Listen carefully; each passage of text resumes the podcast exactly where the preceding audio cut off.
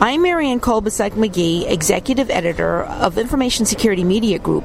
Today I'm speaking with security expert Mac McMillan, CEO of security consulting firm CynergisTek. So now, Mac, we've seen the Office for Civil Rights issue two HIPAA enforcement actions in the last two weeks that include corrective action plans and also financial penalties. Those settlements include Lahey Hospital in Massachusetts being slapped with an $850,000 financial penalty, and then the insurer Triple S Management in Puerto Rico also being hit with a big penalty, but in this case it was a whopper $3.5 million penalty.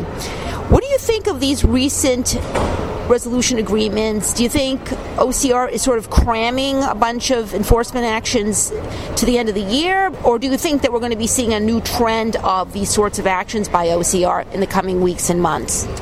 I think what we're seeing here is that the OCR team has kind of gotten the band back together, right? You've got uh, Sue's replacement in with respect to Deven McGraw. You have all the other players now in, in their positions where they belong and so they're I think they're I think they're beginning to get back to business, so to speak, and, and catching up on a on a caseload that that's that's obviously sitting out there that, that needs to be addressed. So I think what we're seeing is that some of the resolutions that we're seeing come out now, and that we're going to continue to see come out, are cases that have been kind of on hold for a bit or have taken a while to come to fruition but I, I don't think it's you know, there's nothing I don't think there's anything here that is a spike or a difference in, in approach or anything else. I think it's a it, I think both of these when you look at them, they're common themes, right? Encrypt your device in terms of the laptop. They've said it over and over again. I think now they're just looking at basically holding people accountable that just can't seem to get, get it right. And in the other instance, it's about your program. You know, have a good program, do a risk assessment, make sure you have a good mitigation plan and you're addressing your, your issues and that you're doing the things that protect data properly. And so it, there's no, I don't think there's any revelations here. I don't think there's any new nuance or whatever. I think it's just a matter of them settling in and, and Samuels getting a handle on it all now as she's been there for a while and uh, with Deven in that in her chair now, I think we're I think we're actually seeing them do their job. So, with that said, what sorts of enforcement actions would you like to see OCR do that could be sending a new message or an important message to the healthcare sector that the healthcare sector seems to be missing, something that we really haven't seen perhaps before? Well, I think what'll be interesting is to see what they do with business associates. You know, it's been it's been three years now since business associates have been clearly notified that they have a responsibility to protect patient information, and I'm not convinced that we we are seeing the response from the vendor community that we ought to be seeing in terms of them embracing that responsibility uh, uh, voluntarily. And I, would like to see some of their attention go towards the, the vendors with respect to folks that are housing critical systems, housing critical data for our hospitals, and making sure that they're doing the job that that hospital is expected to do in protecting that patient information. Now, when you deal with companies that are business associates for covered entities, what sorts of patterns are you seeing in those vendors that are most disturbing to you and is worrisome perhaps for the covered entities that they deal with? Well, I think probably the most disturbing one is it, there seems to be a real lack of maturity with respect to security controls or security programs as it relates to most vendors in the healthcare space.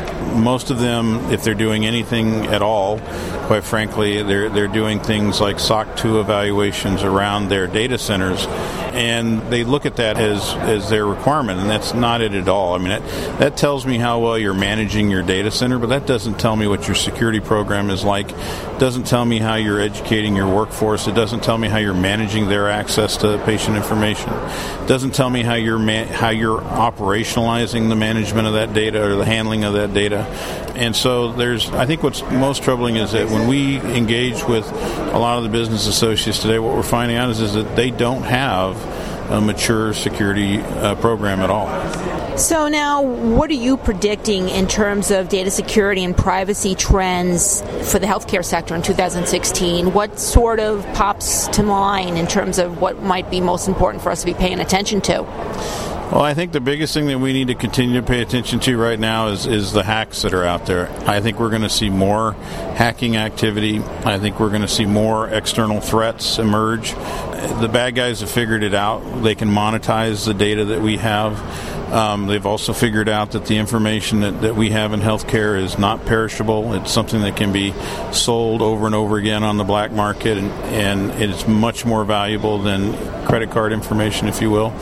As we heard the other speaker uh, from the FBI talk about this morning, and that's not going away. That's just going to continue, and and and I think the other big concern that I have is all all around uh, medical devices and our lack of, of our, our, inability to address that issue, um, our inability to to at least put in, put basic standards in place with respect to how those devices are created, how they're developed, how they're implemented, etc. And last but not least, you know, just the, the, the, the whole change that's going on in healthcare today with respect to how we are extending data out. You know, we're we're not doing things in the hospital anymore. We're moving out into the community. We're moving out to the patient. What what that means is that the data ha- is going to have to move out there as well to follow the caregiver to be available to them to do that. And it means that we really re- need to rethink our strategies around how we manage that information, where we allow that information to live, and then if it's going to be on those different mobile devices, how we're going to protect those devices. And most folks, I don't think, have have a sophisticated strategy for doing that. Even though their organization is not just marching in that direction, they're running in that direction. I mean, they're they're moving full speed ahead, and whether the security guys are ready or not, and they really need to catch up. So now, here at the HIMSS Privacy and Security Forum in Boston, you were moderating a panel about what keeps you up at night. In in terms of when you deal with your clients, what do you see that keeps you up at night? well, as I said, a lot of it is this, this whole ability to, to, to actually detect what's going on in the in the environment in terms of anomalous behavior that could portend a, a, hacking event. We still aren't where we need to be with respect to that. We don't have good detection capabilities. The whole issue around exfiltration, you know, once the bad guys are in, keeping them from being able to get the critical information out we're not where we need to be uh, in, in that respect as well.